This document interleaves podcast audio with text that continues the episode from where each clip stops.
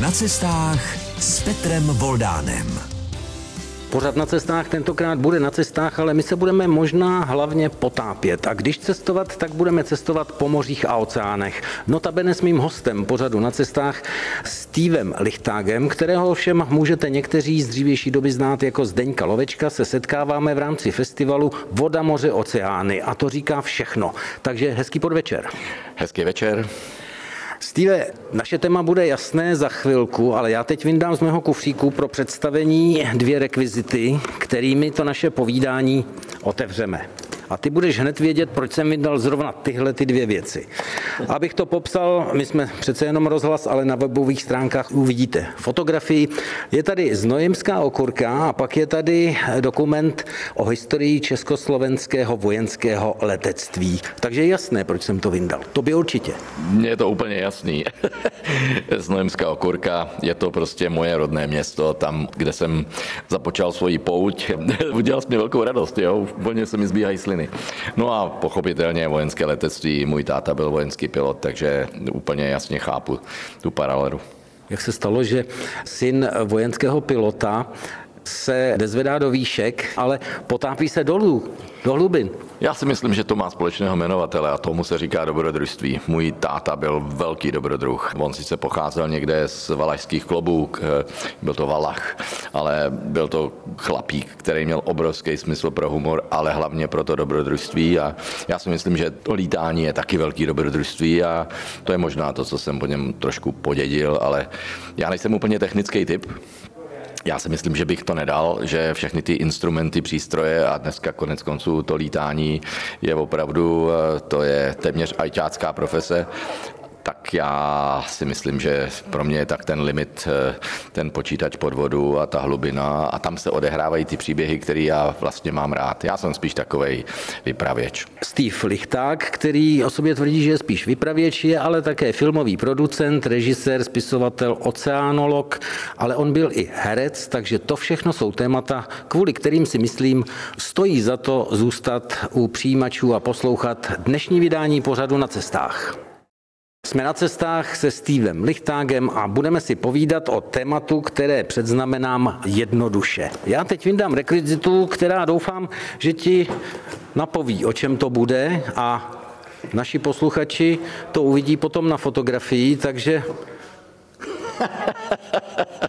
to je opravdu škoda, že u tohohle není kamera, protože já se tím opravdu bavím. No samozřejmě, vidím tady botu a s velkým žralokem. Je to teda velká hnědá bota, není to velká bílá bota, ale já si to umím celý pospojovat.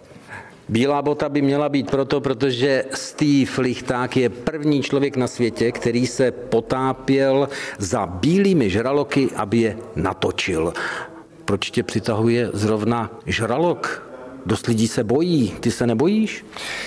Bojím. Takhle, já ten práh toho strachu mám možná trošilinku posunutý, ale vzpomínám si, v mládí jsem se normálně regulérně bál, já jsem se bál jít i pro brambory do sklepa, takže svým způsobem si myslím, že ten strach vlastně my tak trošku všichni máme rádi. Jo. My se prostě bojíme, protože eh, strach, teda bání, to jsou emoce a já si myslím, že emoce patří k lidskému životu a prostě to tak jako po té cestě prostě začalo to malýma příšerkama, murenkou, potom většíma žralokama a s jídlem roste chuť, takže to skončilo u velkého bílého kam bych měl cestovat, nebo někdo z našich posluchačů, i když si to nemyslím, že by se tam chtěli vydat zrovna na setkání s bílým žralokem, do kterého moře či oceánu bychom se měli vypravit konkrétně? No, bavíme-li se o velkém bílém žralokovi, řekněme tomu, nebo o těch žralocích obecně, tak eh, samozřejmě všechno se to tak jako proměňuje, protože třeba například já jsem opravdu eh, největší čas eh, s velkými bílými a ty největší dobrodružství jsem zažil právě v Jižní Africe, tedy v Indickém oceáně. A tam to bylo opravdu kouzelné, pra magické, ale hlavně takový trošku strašidelný. Tam jsou ty chaluhy a tam ta voda není tak úplně čistá, ale prostě pořád člověk čeká, odkud to přijde, odkud ta obrovská mašina se přižene. Nicméně dneska se to trošku změnilo, ty velcí bílí žraloci tam zásadně ubyly, vyhnali je kosatky a možná pytláci, já nevím. To se třeba časem dozvíme a doufáme, že se časem vrátí.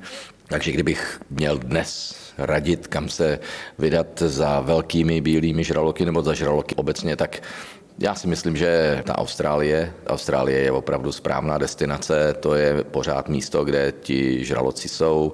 Guadalupe, u ostrova Guadalupe je taková oblast, kde se opravdu vyskytují velcí bílí žraloci, ale ta je teď dočasně zavřená, tam se nesmí vůbec, takže když eh, bych takhle měl poradit, tak jeďte na Fidži, jeďte do Austrálie a pro ty, kteří mají dost trpělivosti, tak se jeďte podívat, třeba budete mít štěstí v Jižní Africe. No já nevím, jestli je to štěstí potkat žraloka. Štěstí nemělo dost lidí i v letošním létě v Egyptě zažili útoky, ale ty tady vymenováváš destinace, které znějí věrohodně k těm žralokům, hlavně k těm bílým. Jde o moře, oceány, exotika, ale letos v létě došlo i k útoku v podstatě kousíček od pobřeží v New Yorku. Je to tak, prostě dneska si nevybereme, protože žraloci jsou v podstatě všude.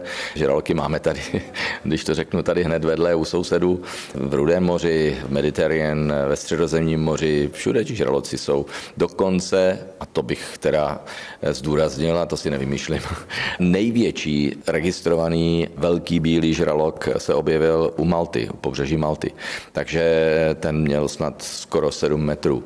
Takže ano, žraloci jsou, jsou tady, konec konců se to dozvídáme z médií celkem teď pravidelně, protože Zkrátka, eh, oceány se nám oteplují, žraloci hledají, chodí blíž a blíž a celý ten ekosystém se mění. S tou Maltou si mě trošičku rozhodil, protože to, kdybych věděl, když jsme tam s kolegy z Ostravské televize natáčeli seriál Postřehy Odinut a já jsem si vymyslel, že se budu těm loďkám s očima, boha Héra, loďkám Lucu dívat z očí do očí a tím pádem jsem vlezl do moře a kameraman se mnou, tak kdybych tohle tušil, nevím, jestli bych tam tuhle tu scénku chtěl mít. Ale Vzpomínáš si vůbec na první setkání se žralokem? Byl to ten bílý doopravdy?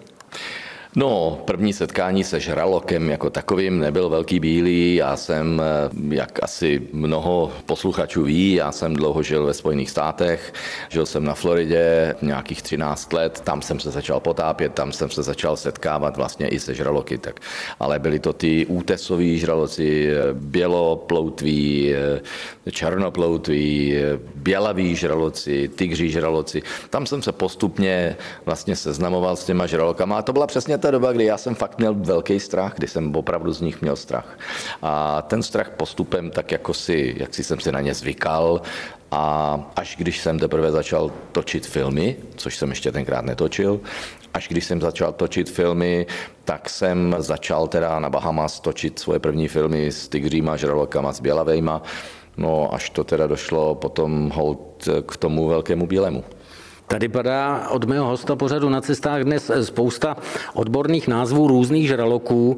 Je pravda to, co jsem někde našel, že je na 500 druhů žraloků? Já připomenu jenom, že jsme neříkali třeba nic o kladivounech nebo o žralocích velrybích a podobně, ale je to vůbec možné, že jich je na 500 druhů?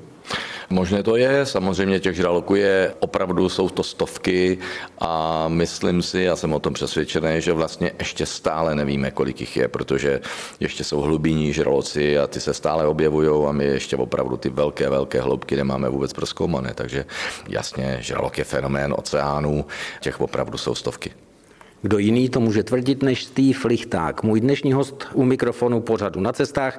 Jak jsem sliboval, bude to exotické cestování, navíc vás asi už teď i trochu šimrá v podbříšku nebo malinko mrazí v zádech, což se může někdy i líbit. Takže zůstaňte s námi. Jsme na cestách, jsme na cestách se Stevem Lichtágem, který je odborník na žraloky, i když původně začínal. On říkal, že když jsem točil film, ale to už myslel jako režisér anebo jako producent, ale on točil filmy ještě nejdřív jako herec, protože je vystudovaný herec, fungoval v Karlových Varech, v Jihlavě také, ale pak přišli ti žraloci. Já se teď zeptám, když jsme na cestách, to potápění ke žralokům znamená mít sebou výbavu. Já tedy tak profesionální výbavu nemám. Zase jsem vyvolal na tváři Steva Lichtága takový schovývavý úsměv. ne, to, ne, to není úplně schovývavý úsměv. Já se opravdu směju, protože maska, maska je v mém eh, životě velká, velká epizoda a je docela vtipná. Já si co, si, co si balíš sebou, když jedeš, nebo když si jezdíval na výpravu za žraloky? Měl jsi nějakou výbavu přímo sebou, anebo si ji řešil až na místě? No, samozřejmě každý potápěč má mít svoji výbavu a notabene, když člověk jede na expedici, na filmový projekt, tak musí mít úplně všechno od A až úplně do Z. Všechno a některé věci dvakrát protože když se točí, když točíme ty projekty, nebo jsme točili ty projekty někde v Bahamas, nebo v Indonésii, nebo v Africe, tam prostě často ti nikdo nepomůže. Tam si člověk musí prostě hrábnout do kufru a mít všechno náhradní.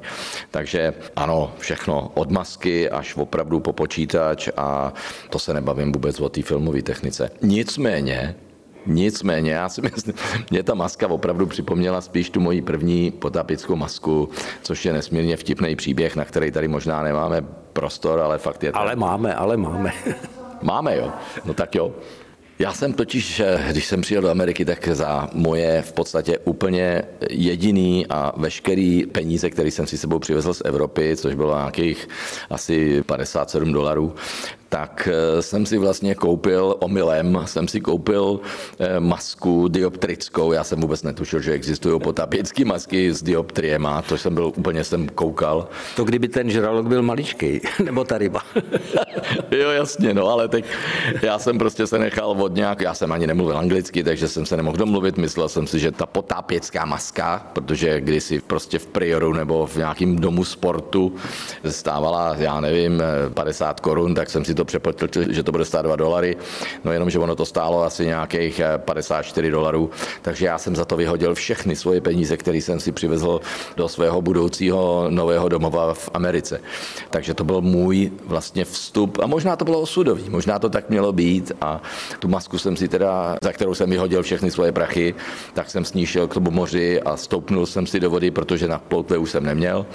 A koukal jsem se, asi hodinu jsem se díval, v metrový hloubce jsem se koukal do vody a potom jsem usnul a než jsem se probudil, tak mě tu masku někdo ukradl. Takže proto se usmívám, když vidím masku. Maska, eh, říká Steve Lichták, dnešní host pořadu na cestách, takovým těm brýlím, které si oblékají hlavně děti, když jdou šnorchlovat a především jdou hledat mušle a různé škeble, protože po žralocích zaručeně určitě netouží. Jak se může někomu zrodit v hlavě nápad nepotápět se ke žralokům, jestli je to bílý nebo jestli je to eh, tigrovaný, je pro mě úplně jedno, potápět se bez eh, třeba té pověstné klece? No, především to chce samozřejmě obrovskou dávku nevědomosti, protože čím víc člověk ví, tak tím méně má chuť vlastně někam z té klece vylézt, protože ví, že je to 90% smrt. Já jsem naštěstí takovej trošku trouba v tomhle a jdu do věcí po hlavě, takže i do toho projektu Velký bílý jsem šel po hlavě a když jsem zjistil, že existuje nějaký bláznivý jeho Afričan André Hartmann, který tvrdí, že se s něma dá nějak jako v té vodě přežít, no tak jsem do toho šel taky. No. Myslím si, že to není úplně zrovna disciplína, kterou bych doporučoval komukoli, ale já jsem především šel dělat film, takže možná, že ta touha spíš natočit film překonala za A strach a za B možná ten rozum, který člověk má mít, když eh, do téhle vody s velkými bílými, s tímhle obrovským monstrem prostě vstupuje. Dokázal bys poradit lidem, kteří jezdí eh, k moři rádi, ať už třeba do Chorvatska, nebo do Egypta, nebo do jiných destinací, jak se mají chovat, když vědí, že je to potenciál potenciálně oblast, eh, kde by se mohl objevit ten zvláštní úkaz, který čouhá z moře a věští spíš nedobré než dobré.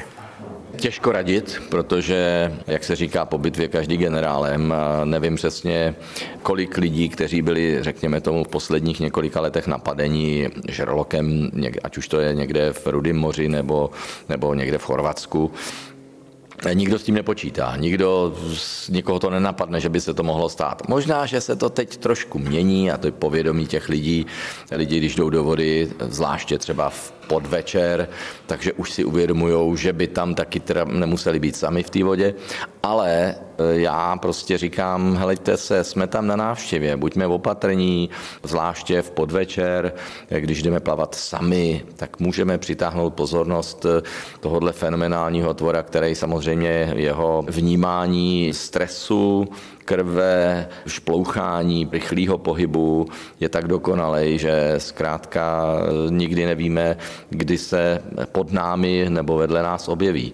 My potápěči to máme trošku jednodušší, protože my jsme vlastně v té hlubině a my máme daleko větší šanci ho vidět. Když ho vidím jako potápěč, No tak je cesta. Samozřejmě, že je cesta, jak se s ním srovnat. Člověk na něj kouká, zůstane v klidu. Já vím, lehce se to říká, hůř se to provádí, ale člověk má zůstat v klidu, ať už se děje, co se děje. A pokud možno pořád ho pozorovat, pořád se na něj koukat, nekřičet, neřvát, nekopat zbytečně a takzvaně pomalu a v klidu zmizet. To je dobrá rada od Steva Lichtága, se kterým jsme dnes na cestách za dobrodružstvím, ale také po různých mořích, protože v podstatě jsme na cestách za žraloky. Tak zůstaňte s námi. Pořád na cestách dnes se spíš potápí, než cestuje. Potápíme se za žraloky se Stevem Lichtágem. Steve, ty si žraloky natáčel, lovil si je někdy? Já jsem cíleně žraloky nikdy nelovil, ale pravda je ta, že jsem jednou žraloka ulovil, protože když člověk chytá v hlubokém moři prostě různé ryby, tak občas se může stát, že mu tam prostě tenhle predátor vlítne. Takže já jsem jednoho žraloka jsem ulovil a a dokonce eh, jsem ho nevrátil zpátky a prostě jsem, potřeboval jsem se všude pochlubit, že jsem chytil velkýho žraloka, ten žralok pochopitelně chcípnul. Dodnes mě to mrzí, ale tak už to je, veřejně se k tomu přiznávám. Cíleně jsem žraloky nikdy samozřejmě nelovil, protože já je cíleně chráním a šířím tu osvětu o tom, že žraloky v mořích potřebujeme, protože jsou to doktoři oceánů, čističi a pokud bychom v oceánech vybili všechny žraloky, tak to zásadně změní celý ekosystém a celou faunu floru v oceánech říká Steve Lichta, který má mimochodem při našem rozhovoru na sobě tričko, které má na hrudi, tedy já nechci říkat úplně nádherného, ale je to tak krásného žraloka s tou velkou tlamou. Kde si jsem četl, že tlama žraloka může být až skoro 1,5 metru, takže klobouk dolů. Já teď si pomohu další rekvizitou, zdánlivě odtažitou. Je tady totiž napsáno okna vesmíru do kořán a já tím reaguju na jeden výrok eh, tvůj, že ten podmořský svět, to je jako výlet do vesmíru. Toužil jsi někdy dostat se taky do těch výšek, kterými létal tvůj otec jako vojenský pilot? No, zajímavá otázka. Já jsem potom vždycky toužil, protože samozřejmě, když je člověk malý kluk a má tatínka pilota a táta mě jednou do toho letadla vzal a měl jsem tu možnost se s ním proletět, tak samozřejmě to je něco, co, co v člověku zůstane. To jsou nevratné vzpomínky, nevratné emoce, které v člověku zůstanou. To je zvláštní. Lítání mě baví, mám to rád, ale jakože by mě lákal vesmír jako cesta někam do vesmíru, to ku podivu ne, jak už jsem naznačil, já jsem spíš ten vypravěč, báchorkáře, já mám rád opravdu příběhy, takže mě spíš baví a já tam vidím daleko větší platformu, větší prostor pro ty příběhy, ta hlubina. Ta hlubina je opravdu pořád velká, neznámá, takže srovnání vesmír a ten mokrej vesmír, jak my potápěči říkáme tomu podmořskému světu, tak ta opravdu mě láká daleko víc než ten vesmír, byť chápu, že i lítání je krásný. Ona tu asi u těch potapěčů nějaká spojitost musí být, protože Pavel Gross, který se strojil eh, nejmenší ponorku na světě, eh, který se potápí, také existuje o něm dokument, tak ten tvrdí, že to prostředí, eh, když se pohybuje pod vodou v těch větších hloubkách, je podobné tomu, co mohou zažívat kosmonauti třeba v tom takzvaném stavu bez tíže. Ale to jsme trochu odbočili z vesmíru zpátky k těm žralokům. My už jsme byli u jihoafrických břehů, které potápění za žraloky v jaké destinaci ti utvělo nejvíc hlavě? Byl to tenhle ten bílý žralok, anebo to bylo jiné místo, nějaké zvláštní? Já jsem předtím, než jsem se vypravil teda točit film Karcharias Velký bílý do Afriky, tak jsem hodně času trávil na Bahamas, kde těch žraloků je opravdu, řekl bych, nejvíc.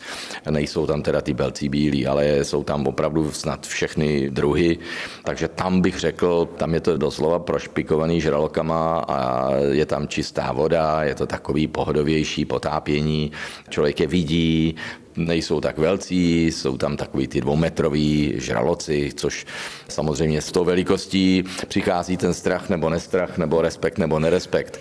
Ale při vší úctě ke všem těm miláčkům z Baham, tak musím říct, že samozřejmě se to nemůže nikdy, nikdy přirovnat k setkání s velkým bílým žralokem. To je naprosto nesrovnatelný a já jsem se setkal snad s tisícovkou žraloků různých ale tomu úplně pohodově konkuruje jeden velký bílej v Jižní Africe. Říká Steve Lichták, se kterým si povídáme v pořadu na cestách a budeme po písničce zase pokračovat.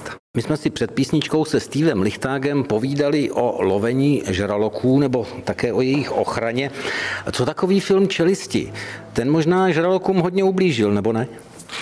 No bez zesporu. Před čelistma vyšla kniha od Petra Benčliho Čelisti a už ta byla takový, takový předvoj trošku toho globálního strachu a ty hysterie před těma žralokama, těma velkýma bílýma žralokama. No a já si myslím, že Spielbergův film Čelisti protože byl naprosto geniálně prostě udělaný, tak ten už jenom dokončil to započaté dílo. Takže já si myslím, že dnes s odstupem času všichni víme, že to možná bylo fakt jako, že to je trošku pohádka, ten žralok tam je opravdu předimenzovaný, pochopitelně. Film je film a je tam ten aspekt toho dopadu, aby ten film byl úspěšný, aby vydělal prachy, ale tak jak jsem slyšel Petra Benčliho, dodnes ho mrzí, že vlastně vůbec čelisti napsal, protože ví vlastně, co způsobil. No někdy chceme to dobré a dopadne to jako vždycky, že to není úplně to nejlepší. Bavili jsme se o čelistech, já tady mám dílo, které je za Stevem Lichtágem. Je to kniha, která je svým způsobem bestseller Čekání na bílou smrt. Já myslím, že nikdo nechceme čekat na smrt, natož na tu bílou. No, není to něco, co bych já vymyslel, já jsem jenom převzal, Bílá smrt se přezdívá bílým žralokům a to čekání je ve smyslu toho projektu, toho filmového projektu, kdy jsme opravdu stále čekali, čekali, čekali, čekali, takže to bylo opravdu čekání. Na Jak dlouhé bylo? Eh, no, já jsem měl samozřejmě naivní představu, že když odletíme do Jižní Afriky na 6 týdnů, takže máme všechno, bude všechno natočený a že přijedeme a můžu do střižny. Eh, nicméně z těch šesti týdnů se stal jeden rok což já dneska pokládám ještě docela i za úspěch, ale tenkrát jsem to pokládal za úplně šílený, že jsme se museli čtyřikrát vrátit do Jižní Afriky, aby jsme vůbec natočili ty základní materiály s tím velkým bílým žralokem a tak ten film vznikal řádově dva roky, ale z toho opravdu to čekání byl jeden rok. To je dost dlouhá doba. Mně v té souvislosti napadá jedna věc, ta bílá mě provokuje. Existují moře, kde jsme proti těm žralokům v uvozovkách třeba trošku víc chráněni. Mám teď na mysli třeba ta arktická území nebo antarktická území, nebo i tam je možné potkat žralok? Já si myslím, že nejsme chráněni nikde. že jsme chráněni jenom doma, na zahradě, u bazénu, možná v tramvaji někde. Jsme chráněni tam, kde jsme doma. My jsme doma na souši, ale eh, oceány jsou prostě zóna, kterou jsme si my lidé tak trošku částečně přivlastnili a musíme tedy tím pádem brát i rizika ta, že potkáme ty domácí obyvatele z těchto vod a oceánů, z těchto hlubin a ne všichni jsou mazlíčci jako nějaká naše kočička doma. Jo? To prostě tak je. A já to opakuju v podstatě pořád, že si musíme uvědomit, že my jsme tam pouze na návštěvě a že by bylo dobré, aby si někdy lidi uvědomili, zvláště ti, kteří říkají, Ježíš Maria žraloci útočí, No a konec konců, když půjdeme někam v džungli, tak tam prostě, když tam potkáme lvy nebo někde nějakou pumu nebo leoparda, tak bude taky útočit. To prostě tak je. E, takhle jsme byli stvořeni a jsme samozřejmě v tomto směru my jako lidé zranitelní a s tím se musíme smířit říká Steve Lichták. My jsme na cestách, pojďme teď zpátky ze světa domů. Jsou i tyhle ty myšlenky, které tady teď padly v našem pořadu na vlnách Českého rozhlasu. I jedním z důvodů, proč si za festivalem Voda, moře, oceány? No, Voda, moře, oceány. Festival, ta myšlenka založit něco, nebo něco s mořem a něco s oceánama, to nebyl můj nápad. Já jsem spíš byl osloven mým kamarádem, panem Havlíkem, kdysi v Ústí nad Labem, Stevem, který řekl Steve, pojď něco vymyslet. Pro boha, teď ty máš takový příběhy, ty máš, okolo tebe se točí potapěči, filmaři a všichni k tobě zhlížejí, proč něco nevymyslíš, proč to dál neposuneš. Takže já jsem byl trošku došťouchaný do toho, takže já jsem chvilku přemýšlel a řekl jsem si, no tak dobře, tak filmový festival by možná mohl spojit úplně všechno, takovou tu radost z toho něco udělat, příležitost potkat se s kolegama ze světa, i domácími tvůrci, filmaři a vůbec všemi, kdo vlastně trošku k tomu moři mají nějaký vztah, potopit pochopitelně potapěči, to je jasný, to je na prvním místě, ale časem to začalo tak jak si uzrávat a začalo se to formovat do jakéhosi formátu, kdy vlastně jsem zjistil, že ten festival jako takový není pouze pro zábavu, ale že to je úžasná platforma pro předávání eh, zkušeností, předávání eh, nějakých eh, poslání pro děti, pro školy, pro tu další generaci, pro kterou jsme příliš teda ten náš svět nepřipravili. A teď budeme jenom doufat, že nám hold tu planetu začnou eventuálně pomalu zase spravovat. A festival jako takový je docela dobrá platforma právě pro tyto důležité myšlenky a to je vlastně posláním festivalu. Myslím si, že poslání ušlechtilé. Jsme na cestách, budeme pokračovat už jenom posledním vstupem, náš čas se pomalu nachyluje a my se podíváme na to, jestli třeba Steve Lichták taky cestuje někdy k vodě bez toho, aby přemýšlel o tom, co tam natočit, které destinace má rád jako turista, jestli vůbec někdy někam vyjel jako turista, nebo jestli má takovou tu profesní deformaci informaci. No, témat máme ještě dost, takže zůstaňte s námi na vlnách Českého rozhlasu. Jsme na cestách, cestujeme se Stevem Lichtágem a pomalinku se budeme z těch hlubin, kde jsme se potápěli především za žraloky, vynořovat. A my se vynoříme v České republice, dokonce i ve východočeském regionu, notabene Světe div se, my se se Stevem Lichtágem nebudeme jenom vynořovat, my polezeme na hory, protože on má vztah k východním Čechám, k východočeskému regionu právě přes hory. No jasně, tak eh, já jsem za A. Eh, mám eh, velmi dynamickou ženu, která se nejen potápí, ale také miluje horolezectví. Takže máme dvě malé děti, Anešku a Adelku a moje žena Marcela už je učí se drápat po skalách a jezdí na písky právě do těchto východních Čech, kde opravdu je to nejen krásné, ale opravdu se tam dá nádherně prostě šplhat. Takže já pochopitelně musím s něma držet basu, ale e, myslím si, že jsem se dokonce posunul tak daleko, že jsem teď se stal předsedou poroty Mezinárodního festivalu horolezeckých filmů a byl jsem úplně unešený z toho prostředí, z té atmosféry, z toho, jak to tam všechno fungovalo, jak ty lidi, jak to milujou vlastně ty skály. A tak přesto, že já jsem spíš takový ten žabák, tak eh, k těm skalám opravdu začínám mít veliký vztah a opravdu se mi to líbí. Je to krásný, je to nádherný a je v tom zase kus dobrodružství, co si budeme povídat. Takže je to jiná disciplína, ale to vzrušení je v podstatě stejný říká Steve Lichták a my jsme teď byli na skok na Broumovsku v Teplických skalách, což je pohlazení pro vás, pro posluchače u našich přijímačů. Já teď zabrousím trošku do soukromí Steva, vyndám ještě jednu rekvizitu, bylo by jich tam ještě víc, ale než se k ní dostanu, tak se zeptám. Jsme na cestách, cestuješ někdy po světě tak, že jedeš jenom jako turista a odmyslíš si žraloky, odmyslíš si co by se tam dalo natočit, jaký dokument, protože to je tvoje doména poslední doby. Dá se to vůbec? Jo, dá se to. Já si myslím, že kdybych neměl, já mám čtyři děti, já mám dva kluky, Tomase, Míšu, to už jsou velcí chlapy, ale mám dvě holčičky, devět a 12 let. A to je prostě, jak člověk vlastně vychovává dvě takovýhle bumberlíny, tak pochopitelně eh, se trošičku všechno u něj změní programově. A my vyrážíme do různých destinací, jezdíme k moři, kde já samozřejmě nic nedělám, netočím, ale a řekl to úplně správně, tam já si prostě koukám a ty myšlenky se mi pořád vrtají do těch hlubin, pořád si tam vymýšlím, co bych mohl, jak bych mohl. Někdy mě to až štve, že mám tu palici takhle úplně rozjetou, že někdy nejsem schopen zastavit, ale prostě v momentě, kdy já ucítím moře, tak se mi tam začínají odehrávat příběhy. Nic méně snažím se vlastně tím nezatěžovat moji rodinu a snažím se prostě se tam s něma cachtat prostě ve vodě jako každý druhý turista. Máš oblíbenou destinaci ve světě, kam se rád vracíš? Afrika. Afrika mě ukradla srdce, určitě Indonésie je taky úžasná, jezdíme občas na Bali k našim kamarádům. Každá ta destinace má něco jiného do sebe.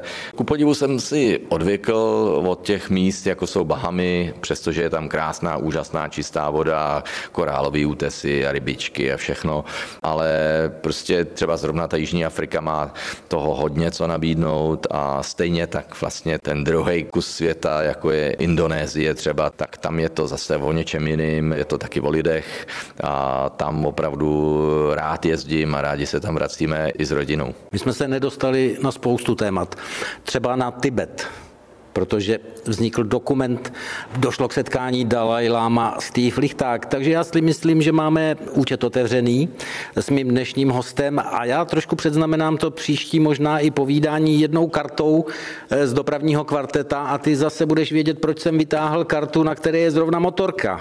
No jasně, no, motorky, tak to bylo něco, co jsem dělal od svých 17 let. Závodil jsem na motorkách v, v Česku, nádherně jsem si rozbíjel hubu a bylo to zase kus toho dobrodružství. Já jsem prostě dobrodruh, jo. Já nevím, jestli je to prokletí, nebo jestli je to prostě dar, ale v každém případě i motorky byly moje jakési prokletí a ty se se mnou vlastně táhly až do Ameriky, kdy jsem začal jezdit velký závody, jel jsem třikrát Daytonu, jezdil jsem mistrovství světa takzvaně MotoGP. Prostě to je zase jedna velká kapitola mého života, ale já si myslím, že dneska už je uzavřená. Povzdychl si Steve Lichták a já vzdychám také, protože se nám všechno nevešlo.